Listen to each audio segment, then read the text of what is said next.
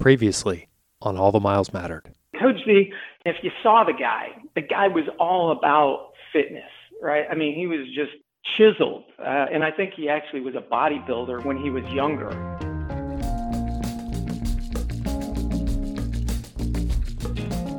Those words are from Leto runner Tommy Hampton. They were part of the most recent episode of All the Miles Mattered. Hampton was talking about his junior high school coach, Phil Zimmerman. This episode features an interview with Zimmerman. Everyone pretty much knows him as Coach Z. He guided generations of students, runners and non runners alike, as a PE coach at Pierce and then Webb Junior High Schools in Tampa.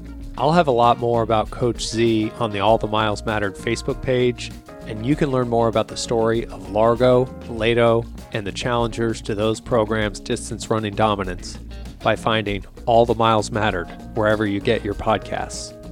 Before we hear from Coach Z, Leto's Bobby Ennis is going to set the stage for this episode with a brief intro of the coach who was so vital to Leto's success over the years. What was it you think about Coach Z that those guys gravitated toward?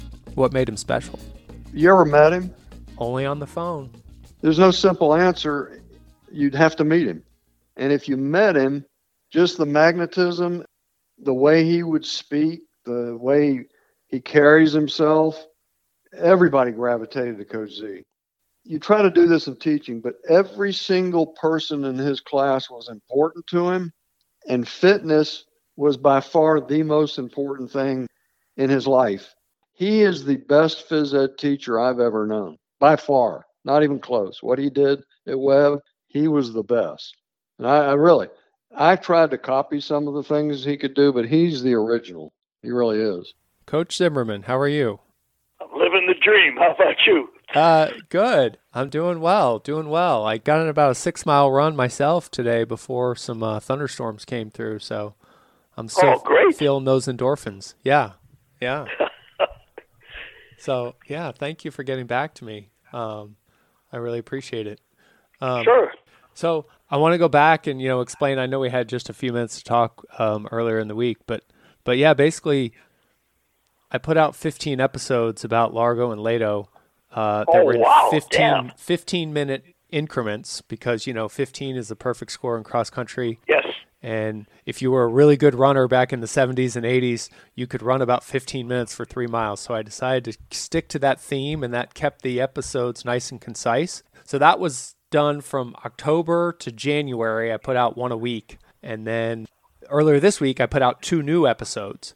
And one of those, one of the, the segments in those episodes was was Tommy Hampton talking Tommy about Hampton, yes. you and how you know it was kind of important uh, because Leto and the other Hillsborough County schools only had sophomore, junior, senior, and so if you were going to develop runners, you kind of had to have them develop earlier, especially if you're going to compete against Largo, which was a four-year school and was plenty good anyway. So I'm now kind of in my like bonus stage of episodes. Like the true story, I decided to end it at the end of the 80s because that's when the Largo Leto rivalry ended. But I thought if people were still up for talking and understood that I'm hoping to record this and then put it out in the internet and podcast form, that I'd love to to talk to you some. Sure. Great. So I may just ask some questions, and I, I think you'll probably know the answers to most of them because they're not hard. But um, you know, help me fill in some I, blanks. I got to warn you early. I was a very. It took me eight years to get through Tampa U in the PE program, so I'm not the sharpest bulb, but I enjoy it. I doubt uh, that you're not the sharpest bulb, but okay. so, and I've read about your uh, kind of trek to Tampa, and I'll ask you to fill in some of those blanks. Um, so, the first thing actually I want to know is you grew up where? Outside Pittsburgh, is that right? Yes, in Sewickley, S E W I C K L E Y, Sewickley, Pennsylvania. Yeah. Yeah. Okay. Is there like a famous golf course there? No, in the Pittsburgh area they had Oakmont and a couple great courses, but no, Sewickley wasn't known for too damn much, to tell the truth.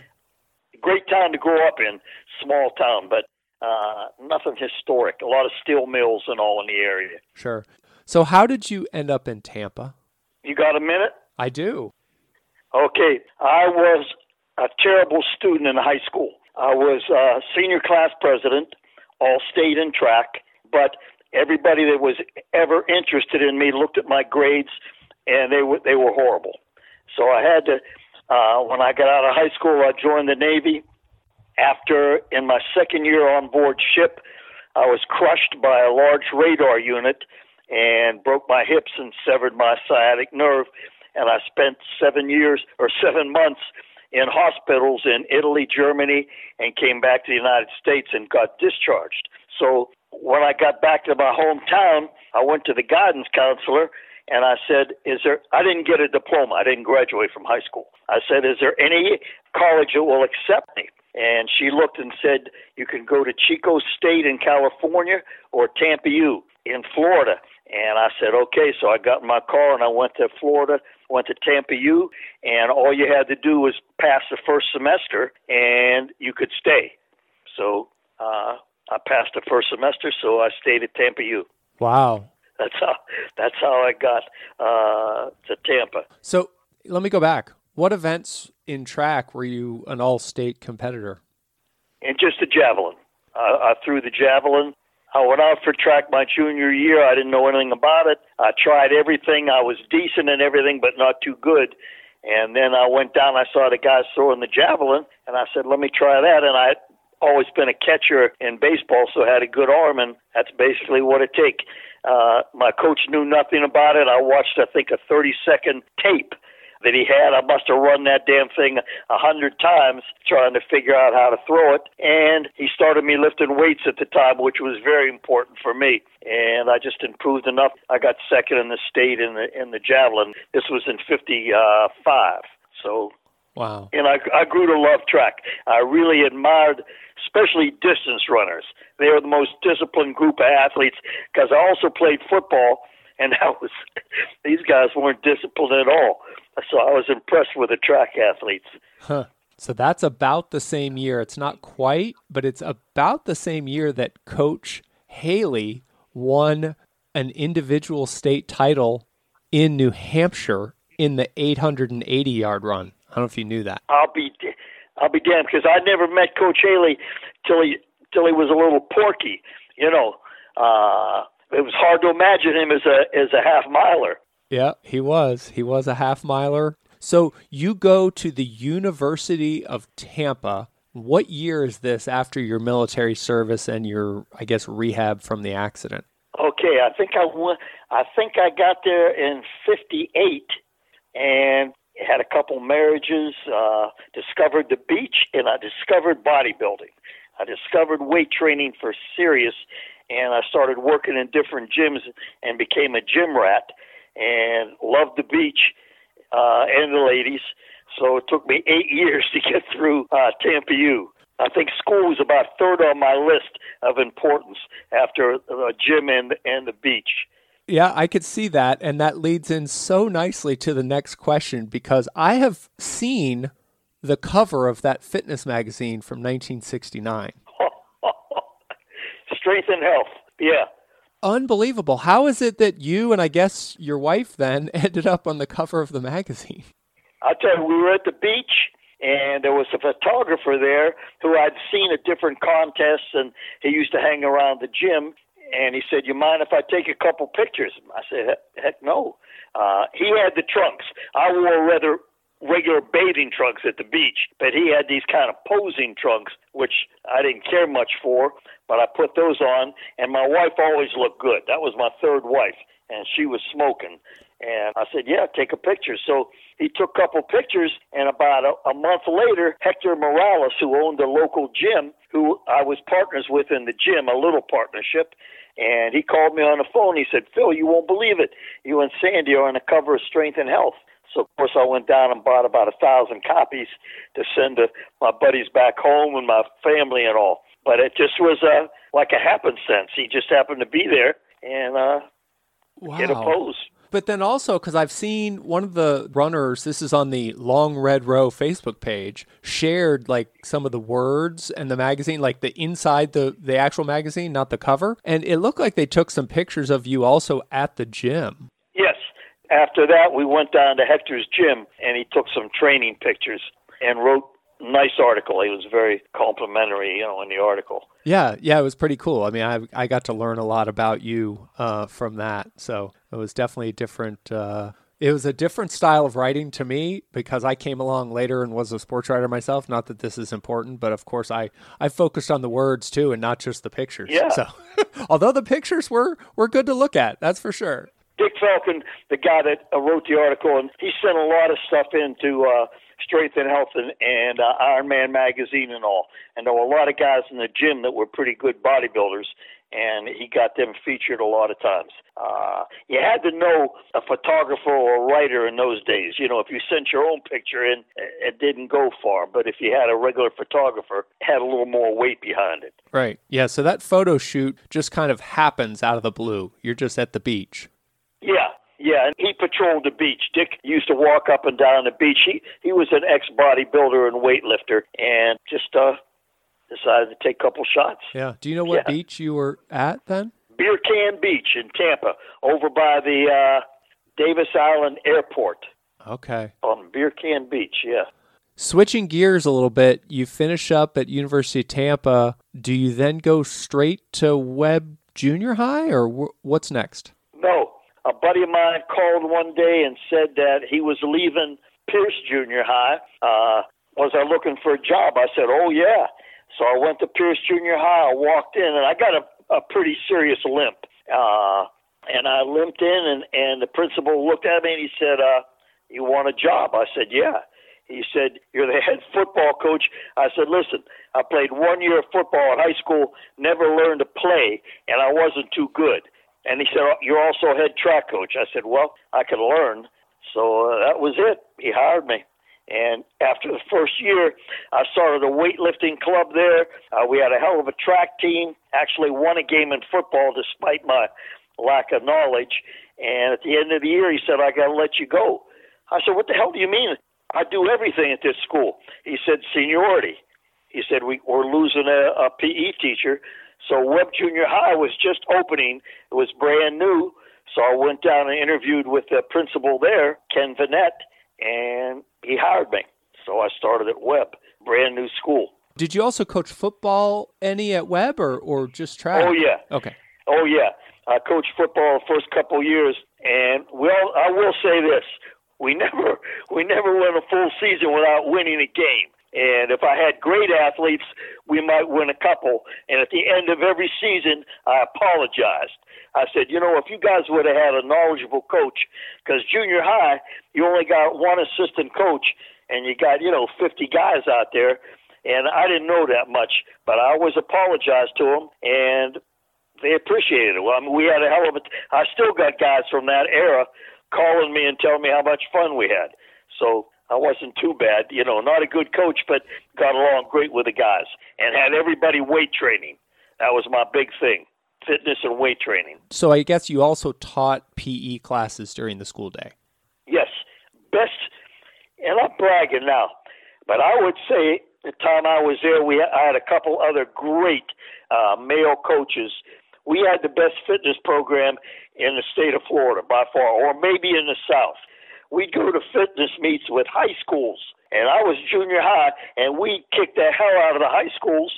And one of the high schools that we beat by 400 points was one of the top 12 teams in the nation and got to go to Washington, D.C. Uh, for the National Marine Championship.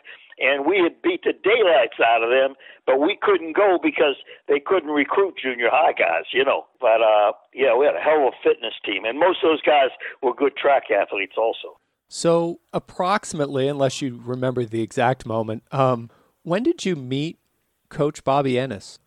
I was coaching cross country at Leto while I was still teaching at Webb.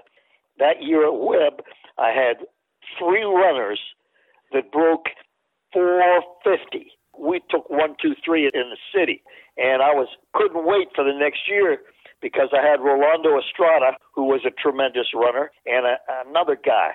But the principal at at Leto decided that she wanted the coach to be on campus. So she gave the job to Wes Newton. I'm sure you've heard his name. I have. Okay, she gave the job to Wes Newton. I knew Wes, and we talked. And then uh, I think Bobby Ennis took it over not too long after that. and he lived in the same apartment complex I did, and I used to run into him at the pool, and we'd we'd shoot the bull. And then he started being interested in my cross country program I had at Webb, and liked the guys I sent because they were well disciplined and just great kids. So we got along. Met him. I, I can't remember the year. Yeah, I mean it's probably late seventies.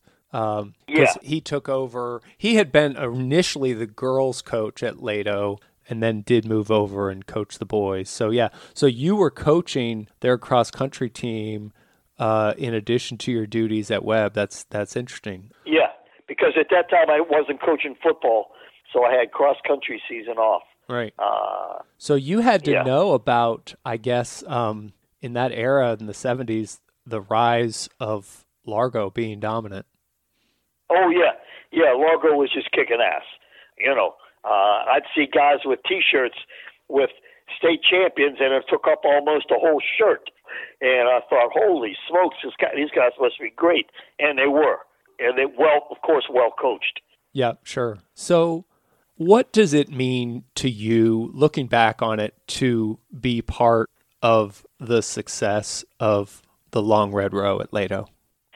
You know what? I and this is no bullshit. I never took any credit or, or thought I deserved any credit because in junior high I had a wrestling program. I had all sorts of things. My goal was to introduce the kids, you know, let them get a little taste of this, and then uh, before they went to high school, then they wouldn't be afraid to go out. But I never realized until we had a principal one time said, you know, you're partly responsible for Leto's success. And I, you know, I gave it a little thought, and I said, well, shit, I'm sending them up some good raw material, anyways. And Bobby Ennis is putting the finishing touches on it. But I was doing my best to send them all the good raw material I could, and they were all disciplined, you know, kids. So uh, made it a little easier, I guess, on Bobby. Yeah, it did. Someone actually described that very well. They described it the exact same way in a Facebook post. They said, Coach Z sent the talent and the motivated runners, and Coach Ennis did the polishing. You know? yes. Yeah. Exactly. Yeah, that's the way I, I thought about it. Oh yeah. Uh, we used to have a 12 minute run every month in PE, 600 in the fitness test, all that kind of stuff. We have junior high cross country meets, and the coaches didn't get paid, of course. Some meets we'd have 150 kids. Coach Weiss, I don't know if you you know Ken Weiss, coached at Hillsborough for years. They won the state decathlon championship. He had tremendous track teams. Uh, he would have 30, 40 guys. I would have 30, 40 guys and girls. And we have meets on Saturday morning. Didn't get paid. We'd buy the trophies and ribbons ourselves. You know, we were just interested. Yep, you definitely cared. And I see that. I see how it's different. That's one of the things, you know, the podcast kind of addressed. So I know there's a lot of names that I could bring up that I believe you you know or recall. For instance, do you remember Chris Duggan when I say that name? Oh yeah, Chris and Danny, his brother, great great runners. Uh, good ha- I think both were outstanding. I think they won the county each of them in the half mile. Yeah, I sure remember. I think you said something about like hearing a split being called out when Chris was running. Yes, every nine weeks we had a fitness test, and one of the uh, events was the 600. So Chris was in Miss Parker's class. I'm standing on the basketball court, and she's running them in the 600 about 50 yards away on the track. So Chris is running in one of the heats, and he comes by the 400 meters, and I hear her yell 51. I said, "Oh my God, 51!" And I wish I could remember what he finished in, but he blew the 600 record off the off the wall. And not too many 600 runners in high school at that. Well, they didn't run the 600. I guess maybe indoors they run it. But he could have held his own with probably any high school runner in the 600. He smoked that first quarter in 51. I said, "Oh man." Yeah, so he's like a ninth grader when this happens, or maybe maybe Yeah. even an eighth grader. Yeah, Eighth, eighth or ninth grader. Yeah. yeah, that's really fast. So Oh yeah. Now it's time for a very short editor's note. Chris and Danny Duggan were both standout runners, but they never won a junior high 880 title. Chris Duggan went on to finish second in the state in high school at Leto behind teammate Joe Goldstein in the 880. both Chris and Danny Duggan were part of school record relays at Leto and at Webb. So I'm going to bring up some other names, staying kind of in that era, but maybe a little earlier. Um, Joe Goldstein. You know what? I just was talking to my lady friend today. I went out to see her and talk, and she ran at the same time uh, Joe Goldstein did, and we were talking. Yeah, I think he he still might hold the mile record at Leto.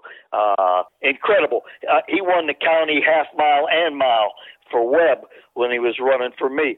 Just an incredibly gifted runner and a very, very smart young man. I think he became a lawyer, but I won't swear to it. That is correct. Uh, he did. Okay. He did. Yep. And likable.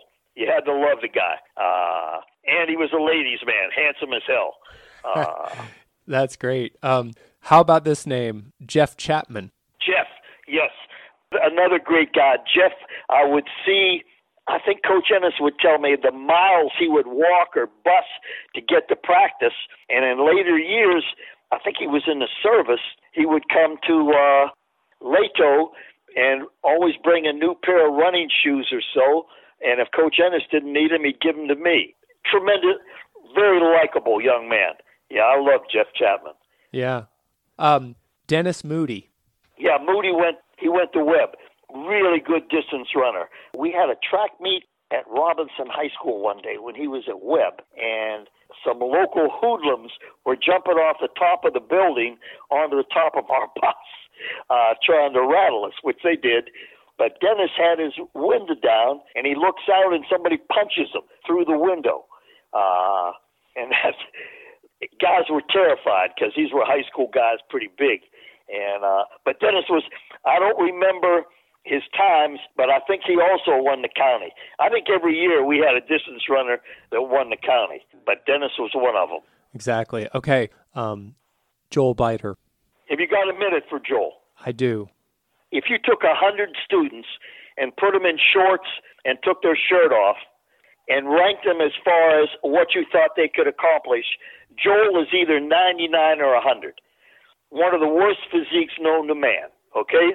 His knees were probably bigger than his thighs. His elbow joints probably bigger than his upper arm. I got him in PE uh, as an eighth grader. First fitness test, he did a pull up, one of the worst pull ups you'll ever see. He had me for two years. His last fitness test, uh, his ninth grade year, he did 19 pull ups okay? And I'm strict as hell. He did 19 pull ups, and every one was a struggle.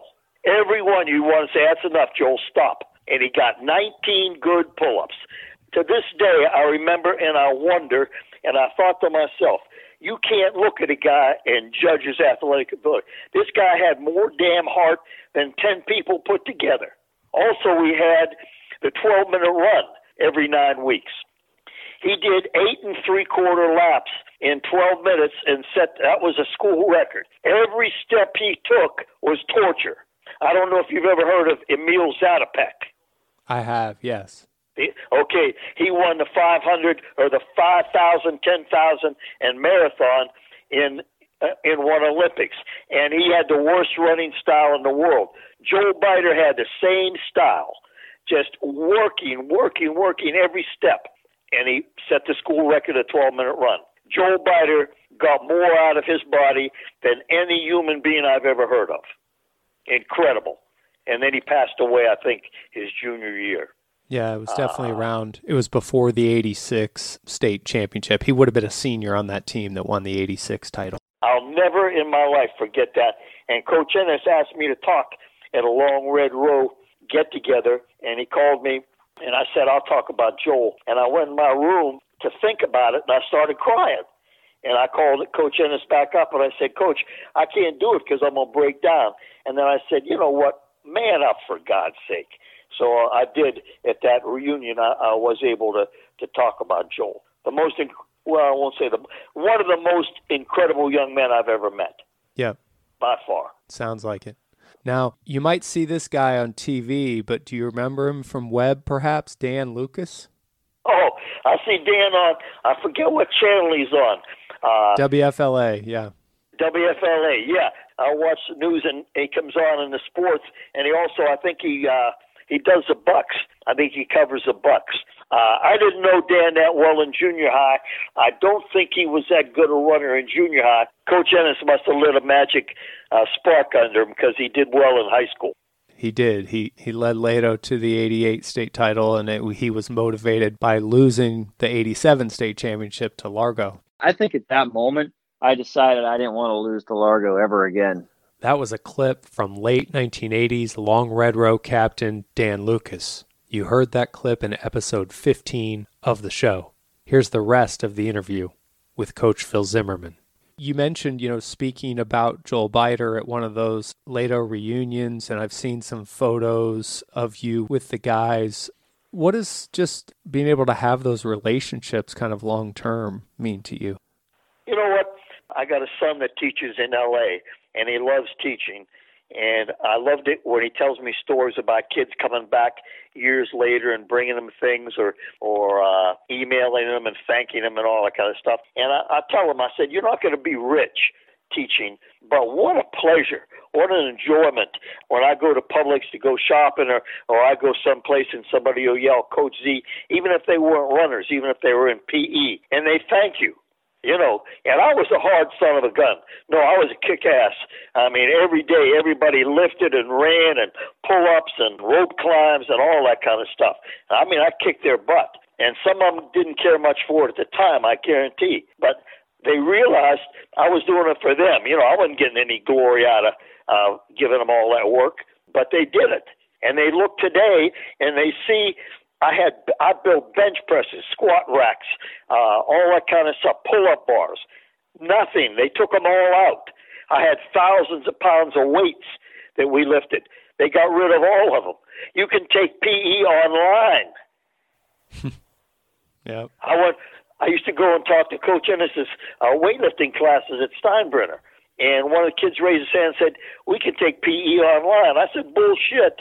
You can't take it online." He said, "Yes." And it's true. you know, I wouldn't have made it ten minutes today. Ten yeah, minutes because you know that. a kid did something. If you were late for class, you did twenty five or fifty to walk in the door instead of going to the office, and they did them. If they couldn't do fifty in a row, hell no. They do 10, 10, 10 like that. Right. If you didn't shower, you did 30 push-ups. So everybody went to shower. A couple guys didn't. They wanted to do 30. Fine. But you can't do that anymore. Yeah, that's true. It is different. Um, one thing I want to ask you about are you aware of the time? Because Coach Ennis was kind of beside himself at this, and this was in the 90s. Did you ever hear about the time that some Leto runners in the middle of a race got into a fight with some Seminole runners? No. Well, no. It's a crazy story, but it happened in 1994, and Coach Ennis basically, and Coach Ennis basically did what? Stay tuned for the rest of that story on a future episode of All the Miles Mattered. I appreciate you uh, the interest because I love those guys and had such a good time, and it's a good a good part of my life. Uh, you know, an enjoyable part of my life working with those guys. Thanks for coming along for the run, and thanks to Coach Phil Zimmerman, Coach Z, for his time with this episode. We'll talk to you again soon.